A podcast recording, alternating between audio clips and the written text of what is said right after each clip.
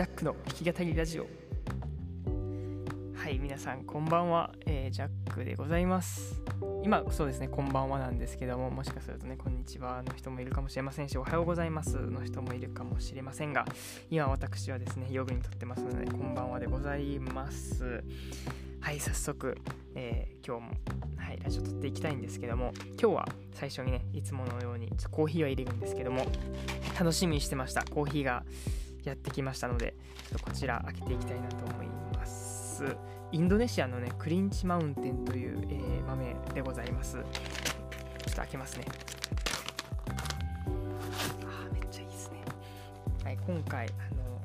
まあ、えー、しまあ、お友達ですかね、はいえー、お知り合いの方でですね、えー、コーヒーを、えー、焙煎されている方がいまして、えー、なおさんという方なんですけども、その中のなお or Never というね、えー、コーヒーを、まあ、今オンラインショップでされてまして、でね、えー、何回かこう購入させてもらってて、とても美味しくて、はい、また買ってしまったということで、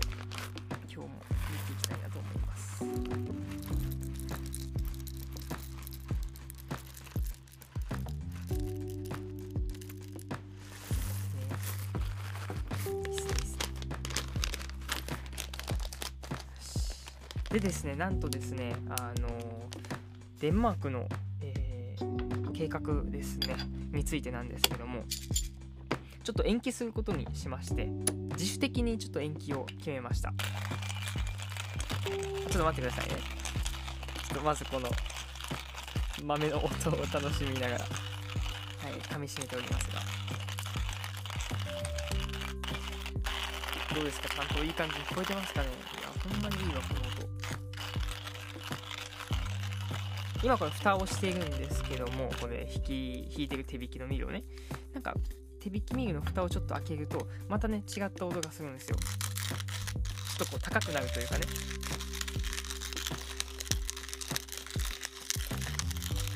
これだけかいって感じなんですけども。はい。さっきの話の続きなんですけど。はい、え、デンマーク行きをね、えー、僕がちょっと自主的に延期しまして。はい。本来だったらね、え1月から行くって言ってたやつが、え2月3月とこれはまあコロナの関係でデンマークの政府がもうちょっと今は、えー、渡航をやめてくださいっていうことで延期になってたんですけどももういっそのこともうちょっとあの延期したいってことで次のタームっていうんですかね、えー、次の期間がまあ今年の9月でしたので、まあ、そっちにちょっと移すことに、はい、もう決めました。でもうね、あの、メールの方も送って、え、ちょっと変更させてもらいますっていう旨だけ送っておりますと。はい。さあ、ちょっと待ってくださいね、コーヒーが。コーヒーをしながらちょっとね、この今の現状みたいなのを話すのがちょっと今、二重で、なんかどっつかずになっちゃいそうなんですけど、コーヒーちょっと集中しますね。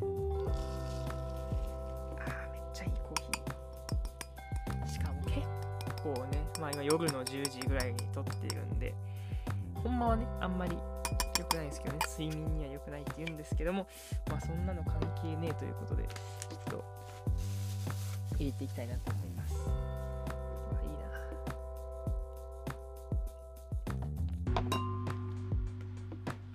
ではでは。ちゃんとね、投入する音も拾っているかどうか、すごい心配なんですけども。音が入っていくことを願って弾いていきます。では。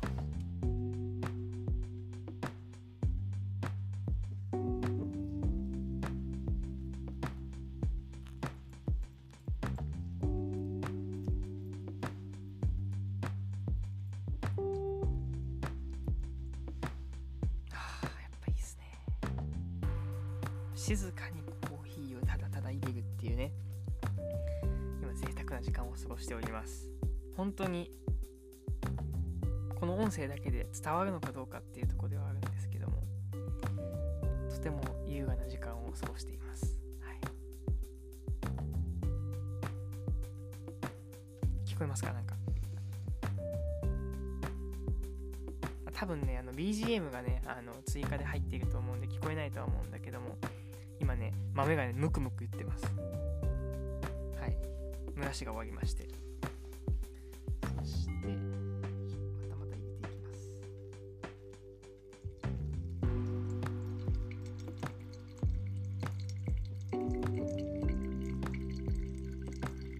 そうそう。で延期しちゃいしちゃいましてはいもういいやってことで。っていうのも、まあ、やっぱねあの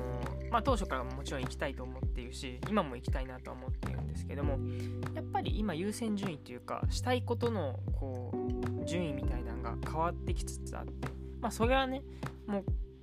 あれから多分デンマーク行きたいって言ってから1年間ぐらい変わってるんで、うん、1年間ねその経っているんでまあその自分の考え方とかもアップデートとかね変わってないとおかしいなっていうのもあるんですけども、まあ、今は、えー、なん動画 YouTube であったりとか、え、まあ、カバーの動画をアップすることであったりとか。あとはグラフィックレコーディングですね。グラレコをねあのちょっと継続的にやっていったりであったりとか。あともう一つ、えー、非営利団体で、えー、まあ、ちょっと絵を描いているっていうのをしていてそれがすごい面白いっていうので今そういう時期なのかなと思ってやってます。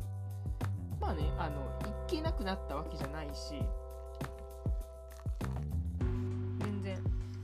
あのむしろ9月からが楽しみが増えるという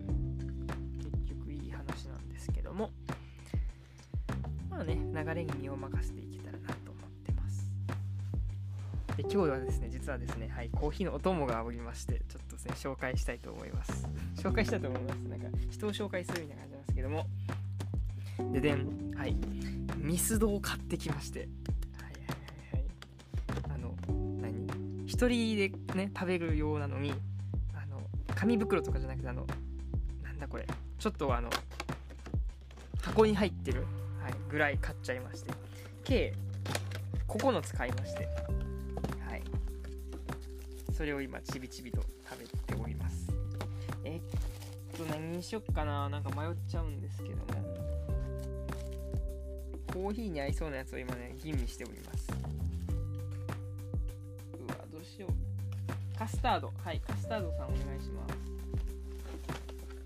はい。えっ、ー、とね何これ？カスタード。何なんていうの名前？カスタードドーナツっていうんですかね。あのエンゼルクリームっていうねなんか丸型の、えー、ドーナツに中にクリームが入ってるっていうやつのカスタードバージョンですね。いやたまにねこのミスド食べたくなるんですよ。ちなみにねいや全然関係ないんですけども皆さんこのミスタードーナツはミスドっていう略称で OK ですか？っていうのもあのよく巷ではねなんかマクドナルドマックマクドっておかしいやろみたいなことをね言われたりするんですよね。一応僕もねあの京都出身のまあ関西人ということなんであのマクドというね民なんですけどもなんかそれをねちょっと否定されることがたまにあるんで。まあマクドがあかんねとじゃあミスドはあかんのかなっていうので今ちょっと感じまして。どうなんでしょうか。はい。ではそうこうしている間にコーヒーの方が。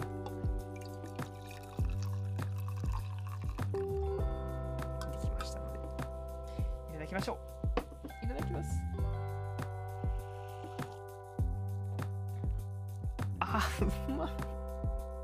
うますぎるこれはそうなんです。あのちょっとなんか今話がすごいとっちらかってる感じなんですけども今言いたいのはコーヒーが美味しいと。で、えー、なおはネバーさんというね、えー、まあ、なおさんという方がやっててそのコーヒーのオンラインショップの名前が Now or Never っていう、はい、お店でやってるんですけどもあの本当になんだ厳選した豆で本来だったら本当に 100g で、ね、何千円とかするようなところが、まあ、2300g ぐらいからですね。すごい、えー、低価格で。だから激安って感じじゃないんですけども、まあ、もちろんそのコーヒーなんだろうな、えー、一般に売ってるなんか、えー、市販で売っているような豆と比べたらちょっと高いです。がその分とても美味しい豆を使ってもらいまして。しかもこう焙煎機でこうね、えー、なおさんが、えー、焙煎をされているっていうことで。すごい熱心コーヒーに熱心な方で、えー、とても、はい美味しくいただいております。全然案件でもないんですけど、はい、今回ちょっと紹介しております。あめっちゃいいね。ちょっとカスタードののドーナツを食べながらみたいな感じでねうん。もう最高ですわ。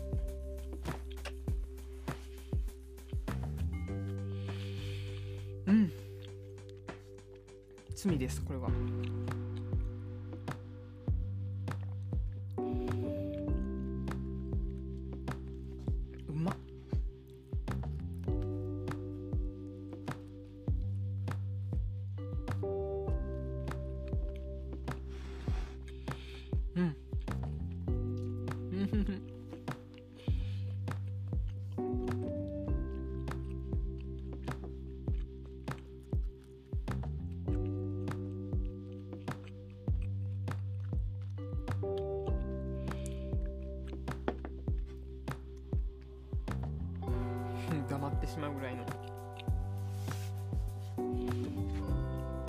まりねあのメス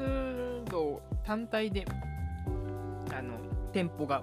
なくってですね。まあ探すほどではなかったんですけどもたまたま帰り道に見つけたんであこれは買うしかないっていうことで並びました。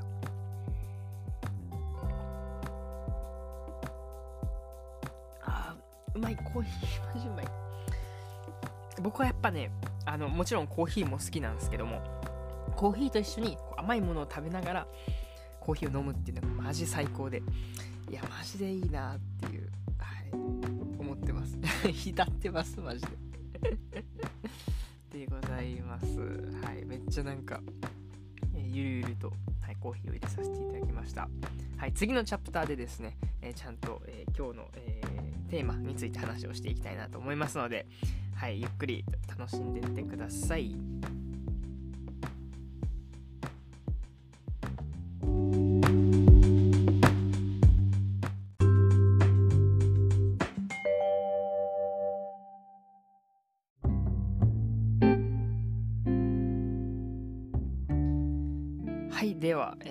早速本題にちょっとね入っていきたいんですけども今日はですねなんとセクシャリティ分析っていうのをねやってみましたっていうことで、はい、今回撮っていきたいなと思いますが、え実はですね前回、えー第14回目でですかね風の時代っていうね、はい、本について書籍について紹介しました。はい、えー聞いていただきましたかね、風の時代に自分を最適化する方法っていうことで、まあ、いくつかの方法があったりとか、まあ、そもそもね、あの風以外に火の時代とか風の時代えー、っとあとなんだっけ 水の時代もありましたね。はいはいはい水の時代もあって火風なんだっけ土？土やっけ？ちょっとねあの時期があの僕の収録の時期がずれてるっていうのもあったんですけどもはいごめんなさい。あのそうですね。土ですね。土に変わってって書いてある。し確かはい土であります。はい。火土風水みたいな感じでね、はい、4つありましたよっていう話がありましてまあその中でまあ一つね、えーまあおまけ要素ではあったんですけどもなんかこの多様性というかこう今までの価値観とは変わるよっていうような、まあ、考え方みたいなそういうトピックがあったんですけどもその中に一つそのセクシュアリティ診断っていうのがあるよみたいな分析みたいなアプリがあるよみたいなんでアプリっていうんかな、えー URL が貼ってあって、えーそのなんだウェブサイトでですね、えー何本ぐらいかな60問ぐらいのなんか質問を、えーまあもうパッとですよね。パッとこう押してってで自分のこうセクシャリティみたいなのがえっとね分かるっていうのなんですけどもなんかそれがすごい面白かったんで今回ね、まあ、軽く共有してなんかもしよかったらね皆さんもやってみてくださいっていうことで、はい、やっていけたらなと思います。はいじゃあ何なんかっていうとですね、えーウェブサイトの名前がアノンっていうはい。多分読み方はアノンだと思うんですけども ANONE あとカンマがついてます。はい。アノンっていうやつですね。でタイトルはですね「心の声をそっと聞いてみよう」ということで、はい、書いておりまして、えー、なんかね、概要が書いてます。はい。アノンでは、2000通りのセクシュアリティの組み合わせからあなたに最も近いパターンを分析しますと。はい。で、あなたが普段感じている性に関する疑問や不安が解消されるきっかけになるだけでなく、これまで性に触れてこなかった人でも潜在的に気づけなかった自分を見つけることができるってことで、まず驚いたんが、え、え、待って、セクシャリティって2000あんの？みたいなところが、えー、すごい驚いて、興味を持ちました。はい、書籍でも書いてあったんですけども、まあ、そもそも、えー、まあ、僕らこのセクシャリティっていうのは男女っていうね男と女っていうのが、まあ、世間では一般とされてますよね。はい、っていう二通りに分けがちだけどもなんかそれ以外にもっとこうグラデーションがあってだからなんだろう女っぽい男とか男っぽい女みたいなそもそも女男っていうなんか概念自体が、うん、ちょっとこうハテナな部分ではあるんですけどもまあ2000通りのセクシャリティが、えー、今分かっている。まだまだ明らかにされているのが2000ってだけなんで、これからももっと増えてくるんだろうなっていう中で、ちょっとこれ面白いなっていうことで、はい、実際にやってみましたので、ちょっとはい、シェアしていきたいと思います。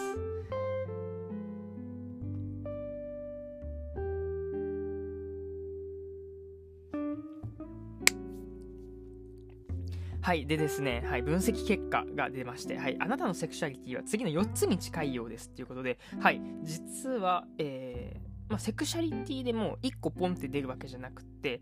いくつかの性が、えー、自分の中に4パターンまずあります。何かっていうと、心の性、あと恋愛思考、あと性的思考、あと表現したい性っていう、この4つのセクシャリティの分け方があるみたいですね。心の性っていうのは多分自分の心にある性別みたいな部分。で、恋愛っていうのはこう好きかどうかみたいなとこ。性的っていうのはこう性的に、えー、見る人、対象のことを表すだろうし、あと表現したい性。自分はどういうことを表現していきたいのかっていうのが、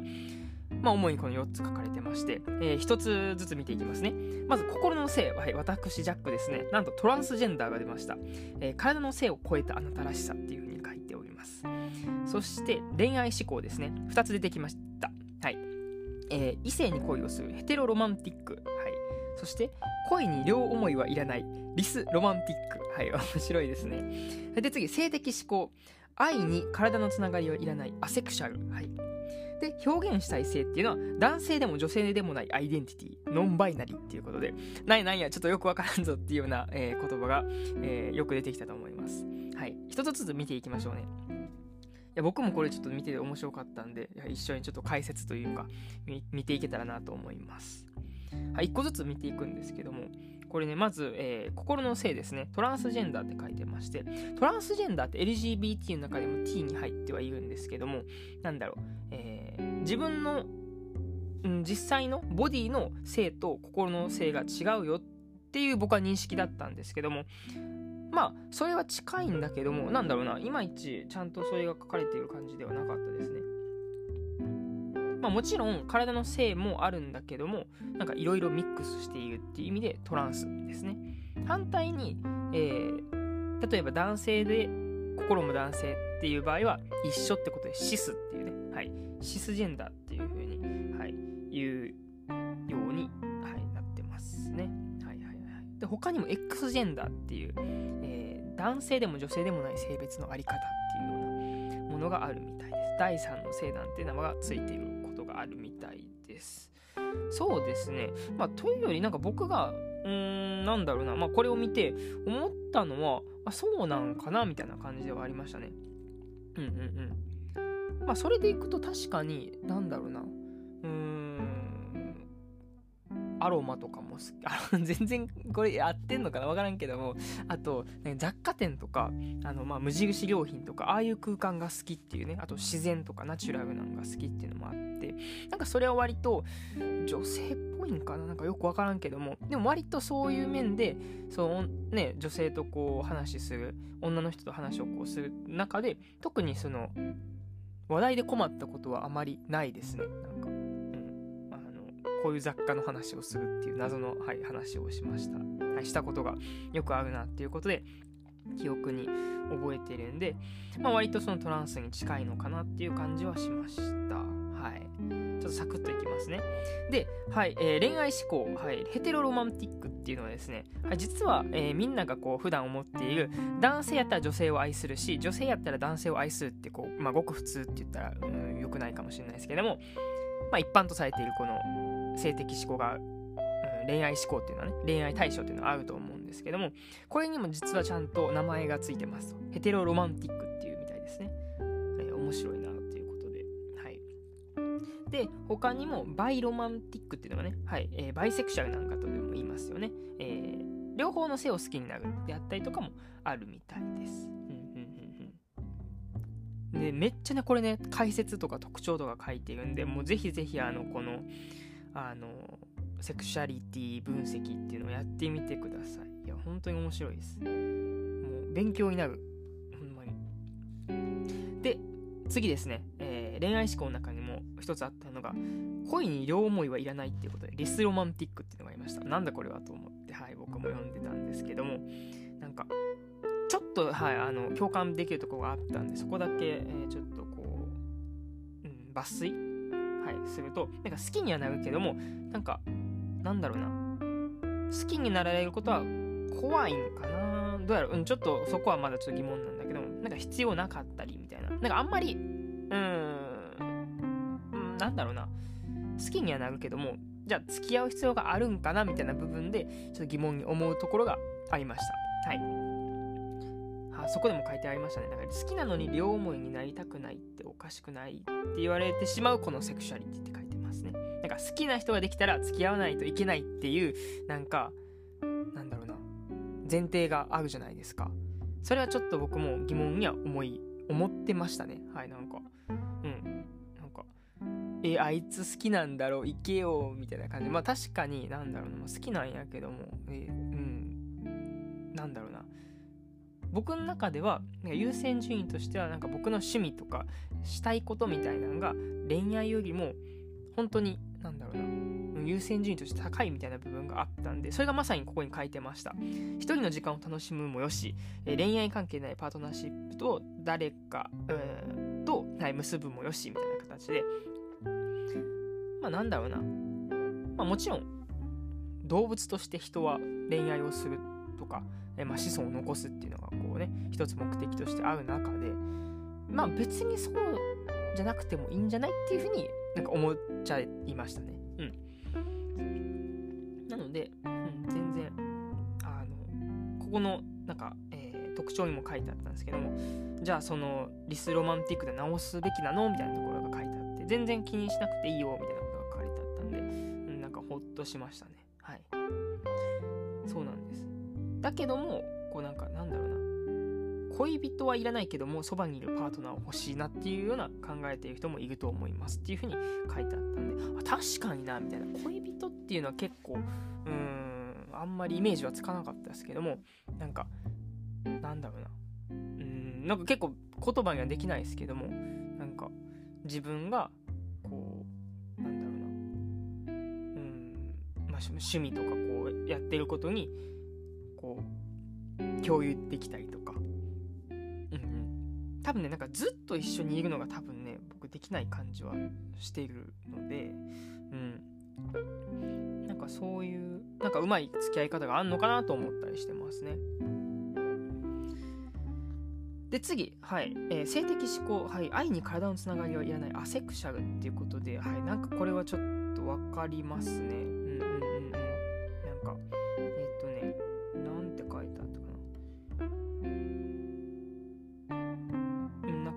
人関係の人がいなくては生きていけないみたいな、はい、そういうちょっとこうことを思いがちだけどもそうじゃないよっていうことが書かれてました。これもさっきのあれですね。一人時間を目いっぱい楽しむこともなんか人生のまあ豊かなことの一つなんで別になんか恋愛イコール、まあじまあ、もちろんねなんか恋愛することで、えー、なんだろう世界が変わるみたいなとか世界を豊かに世界っていうかな。自分の世界が豊かになるっていうのはすごいあると思うんだけどもなんかそれが必ずなんかって言ったらそうじゃないだろうしなんか自分の、えー、自由時間とか、うん、自分の時間をこう自由に使っていくことでもなんか豊かな時間っていうのは得られるのかなって思うし多分おそらくそのベクトル方向性も違うんだろうなとは思うしなんかまあどっちでもいいよねっていうような、はい、ニュートラルなことが書いてあったんで、はい、とても、はい、共感しました。あそうあと周りの理解が難しいっていうふうにも書いてましたね。なんか。うんで最後ですね、えー、男性でも女性でもないアイデンティティノンバイナリーっていうのがありました、はい、男性でも女性でもないそんなアイデンティティが強く、えー、言葉や服装に現れてくるのがこのセクシャリティですと。はい。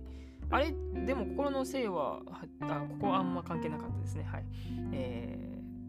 ー、そうですね。というなんだろうな。男性女性があんまり関係ないみたいなね。そういう世界があるみたいです。うんなんかどうなんだろうな。男性女性っていうよりも私ジャックみたいな感じ。はい。なんか、うん、そんな感じはありますね。うんうんでございます。はいというような感じでですね、まあ、僕の場合はこの4つのねセクシャリティが出てきました。とてもはい興味深く、はい、読んでましたで、まあ総括して、なんかここで言ってたのは、別に今こうやって、はい、私の性はこれです、どんどんどんどんっていう風に、こう、明示したからって言って、あ、この人は、例えばね、えー、まあ、うん、そうだね、異性に恋をする人なんだとか、あ、同性に恋をする人なんだとか、あ、どっちでもいける人なんだっていうので、なんかレッテルを貼るのは、えー、良くないよっていうことも書かれてました。っていうのもあくまで、えー、この分析っていうのは、日々変わっていくものっていうふうに言われてました。なので、まあ、今の、今のっていうかな？今、この収録しているジャックの時点では、えー、こういう、えー、セクシャリティの分析だけども、もしかすると、えー、今後変わってくるっていうのは大いにあると、うん、いうことなんで、全然、あの、日々変化していくものだよっていうふうに、はい、言っても、言ってましたね。そうなんです。なので、まあ、こっから言えることとして、なんかね、まあ僕は、まあ、3つぐらいなんかね、うん、あるなっていう風に感じました。まずやっぱその男女とかはあんま関係ないんかなっていうのは感じました。さっきも言ってたんですけども、まあもちろんね、男女っていう分けるっていうことは、なんかとても、なんだろうな、まあメリットな部分もあるし、まあデメリットの部分もあるよっていうことで、まあ2つに分けるから分けやすいですよね。まあそれこそ学校なんかでもね、その、なんだ、列のなんか何やろうな席の順番もそうやしこう列に並んでこう移動するとかの時も男女別とかでもこう分けやすいじゃないですか。うんうんうん、っていうなんか見分けが簡単っていうのでこう2つに分けるっていうのはすごいやりやすいのかなと思ってます。でもまあそもそもねこの自然界、はいえー、生きとし生きるものもそうだしあらゆるものっていうのはこうぴったり2つに分かれているものってあんまないですよね。うん。ないとも言い切れないとは思うんですけども、はい、ほぼないですね。まあ、うん、なんだろうな。例えば何があるんだろう。例えば、今パッと出てくるもんでは、まあ、それこそあの、ね、科学でいう、気体液体みたいな部分ではあるんですけども、えー、まあ気体から液体になって液体から固体になってこれの場合だったら3パターンなんですけどじゃあ3パターンしかないのって言ったらそういうわけでもないんですよね。なんか液体っぽい気体もあればみたいな。それこそねあの固体っぽい液体もあるみたいな感じで。ちょうどなんか分裂しているその液体気体固体っていう3つが分断しているんじゃなくってそれぞれでこうミックスしているっていうのが結構もののあり方なのかなとは思ってて。まあ、僕たちがこう勉強する面でとか、えー、教える面でとか、はい。えー、見分ける面でただ簡単なだけであって。なので、まあ、今回の例でいう男女っていうのもまあ一応見分けるとか文字にするとかではすごい便利なだけであって実際にはその中でもいろんなグラデーションがあるよっていうふうに言われてますね。はい。そうですね。2つに分かれるっていうことはあんまりうん完璧ではないですよね。で2つ目はやっぱ、うん、周りの圧力ちょっと気にしちゃうねっていうのも確かにあるなっていうのは思ってました。うんうんうん。なんか他のこの、えー、今サイトでやった記事でも書かれてたんですけどもやっぱり、えー、人と違うことを怖がっちゃうみたいな部分もあるなと思ってて、まあ、それこそ僕なんかもうんなんかあんまり、うん、今現時点ではねあんまり興味ないなとかそれこそ、うん、趣味とか自分のなんか今こう作っていることにもうずっと目がいってて全然なんかそうねなんか恋愛的な部分でもそんなに時間を費やしてこなかったかなっていうのは結構過去の経験ではありますね。なんだけどもまあそれは周りと比較するとえ自分ってちょっと変なんかなとか、うん、ちょっとこうずれてるんじゃないかなとかっていうのはやっぱ感じてしまう部分はあると思うんですけどもやっぱそういう人もねこう周りを気にしちゃうっていう人もいるみたいでね。はいそれはもう書いてましたね。なんだけども別にそれはまあ自分の在り方まあありのままの姿でいいんじゃないっていうことで。だからもしかするとねこう次の日になったらあやっぱうんなんだろうな異性が好きだったけども同性が好きだっていう場合もあるかもしれないし逆に同性が好きだったけども異性が好きっていう場合もあるだろうしなんかもう全然変わってもいいんだよっていうことがすごい書かれてあってなんかそのありのままみたいな部分ですよね。だからもしかすると僕だったら一人時間を今優先しているけども、えー、あ結構次ちょっと恋愛に興味が持ってきたぜみたいな感じでもうブイブイ言わせるかもしれないしっていうことで。全然ねあの変化することにあのなんだろうな怖がらなくていいなっていうふうに思います。はい。ですね。であと3つ目がさっきもちょっと言ってたんですけどもこう性別というのはこう今刻々とこう変わっていくそのね一応このセクシャリティ診断ではこう出ましたけどもこれがイコール私ではないですよっていうふうに書かれてますねはい日々その自分が受けるえ影響によって、まあ、環境によってもだし、えー、変わってくるよっていうふうに、はい、書かれてました。って感じでですね、はい、セクシャリティ診断というものでございました。はい、いかがだったでしょうか。あまりね、こうやって、あのね、性についてをこう話すっていうこともあまりなかったし、まあ、そもそも学校で習う分野では、うん、あまりないっていうのもあるんですけども、まあ、えー、幸運にも僕のね、身近にいる友人であったりとか仲良くしている方で、結構そういうね、LGBT であったりとか、えー、性的、その、うん、教育みたいな部分ですよね。っていうのにこう力を入れている方々がいて、まあ、自然とこう興味を持つっていう風に、えー、なってきてて、あ、まあ、これはいい、うん、面白い、なんだろうな、う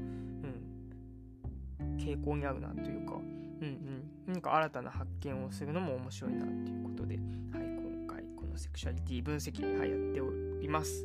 えー、アノ、アノメってやつですかね。はい、アノメというやつです。アノネか。はい、やってますんで、はい、よかったら、えー、ちょっと、ね、自分でももしかすると面白い、はい、発見があると思いますんで、ください。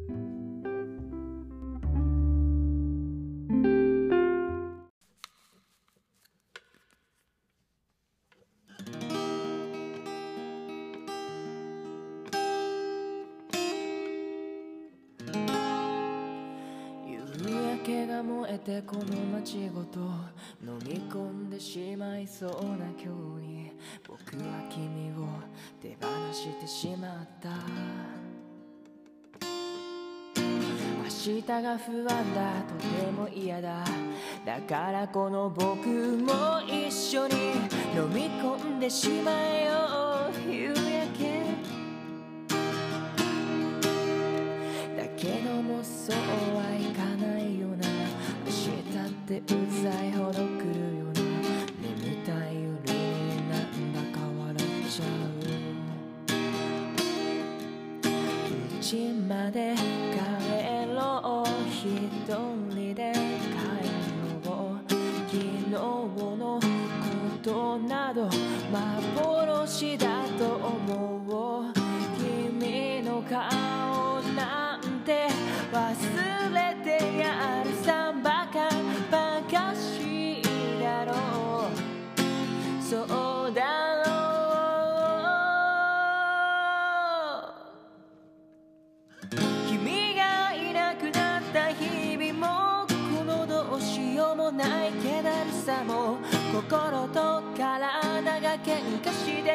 心と体が喧嘩して頼りない僕は寝転んで猫になったんだよな君はいつかふわ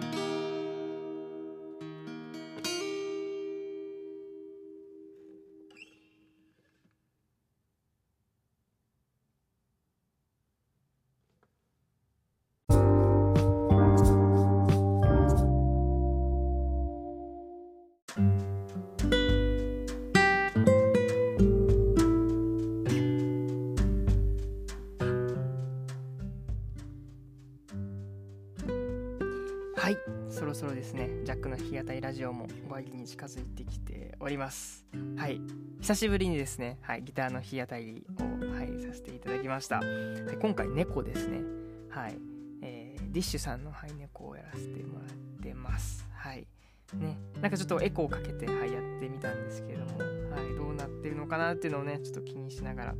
い、またちょっとあの僕もこの放送を投稿してどんなんかなっていうのをちょっと聞いてみたいなと思います。やっとねあの弾き語りラジオっていうのがあの名前はねあの弾くっていうのはあの豆の弾くはやってるんですけども一応ねギターの弾き語りもかけてるんであのあれ最近ギターの弾き語りしてねえなっていうことではい今回、えーこうやって、えーギターの弾き語りを、はい、久しぶりに入れることができましたはい今日はですね、はい、あのセクシャリティ分析っていうのね、はい、やれやれやれやれ、えーやらさせていただきました。はい。えー URL、あ、URL じゃない、えーウェブですよね。はい。えーこのウェブで、えー、アノネというね、サイトがありまして、そこから、えー分析ができますと。はい。ですね。で、2000通りのね、はい、うちの、っていうかな、なんか2000以上の、はい、性の中からこう選ばれるっていう形で。で、性の中でも、え4つのパターンがありますっていうことでね、心とか恋愛とか性的とか表現したいとかいうのがあるんで、はい、皆さんもよかったらやってみてください。はい、新たなね、その自分とか。なんか、僕はやってみて、なんか、許すっていうのかな。なんか、あ、こういう自分もいるんだなっていうことで、認めるみたいな感じなんかな。うんうんうん。なんか、その自分らしさ。やっぱ僕は、男、